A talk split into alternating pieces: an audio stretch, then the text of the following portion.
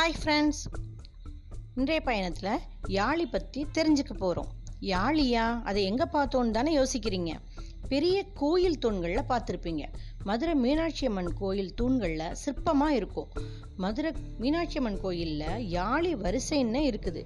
சிதம்பரம் தஞ்சை கோயில்லையும் பெரிய மண்டபங்கள்லையும் திருவிழாவில் சாமியை சுமந்து வர்ற யாழி வாகனமாக நம்ம பார்த்துருப்போம். அதாவது ஆயிரம் வருடங்களுக்கு மேலே உள்ள புராதனமான கோயில் தூண்களில் யாழியை செதுக்கியிருக்காங்க. இது ஒரு கற்பனையாக செதுக்கிய சிலைன்னு நினைக்கலாம். இல்லை தமிழர்களின் வீரத்தை பற்றி சொல்லக்கூடியதுன்னு நம்ம இலக்கியங்கள் சொல்லுது.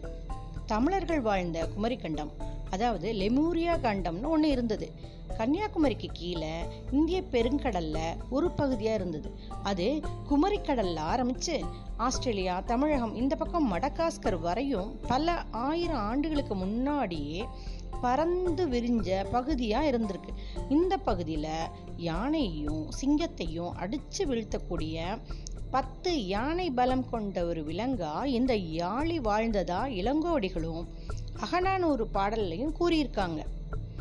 யாழி ஆறு வகையா இருந்திருக்கலாம் அப்படின்னு சொல்றாங்க. சிம்ம யாழி கஜ யாழி மகர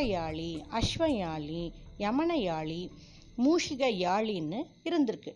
இது மூணு விலங்கு அடிப்படையாக கொண்ட ஒரே விலங்கு. சிங்கமும் யானை குதிரை. சிங்க முகத்தோட யானையின் தும்பிக்கையோட குதிரையின் உடல் அமைப்போட இருந்திருக்குது. மகரையாளிங்கிறது ஆட்டுத்தலையோடவும் குதிரை உடலமைப்போடையும் இருந்திருக்குது. அடக்க முடியாத ஒரு மிருகமா கம்பீரமா இருந்திருக்கலாம்.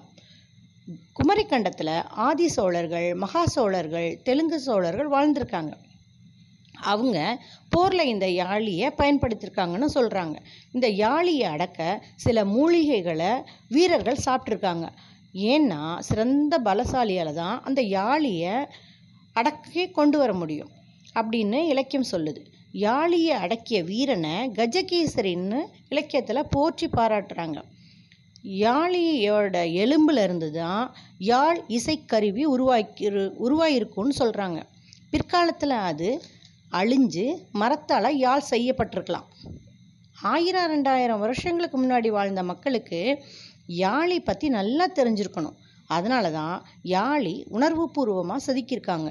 கோயிலில் பார்க்கும்போது கம்பீரமாகவும் காவல் காப்பது போலவும் செதுக்கியிருக்காங்க. குமரிக்கண்டம் பேரழிவில் அழிஞ்சப்ப இந்த யாழியும் அழிஞ்சிருக்கலாம்னு நம்பப்படுது. யாழிங்கிறது ஒரு கற்பனை சித்திரம் இல்லை. நம்ம முன்னோர்கள் பார்த்து உணர்ந்து செதுக்கியதான்னு நம்ம பெருமையாக சொல்லலாம். தொடர்ந்து பயணிக்க எக்ஸ்ப்ளோர் வித் ஜானா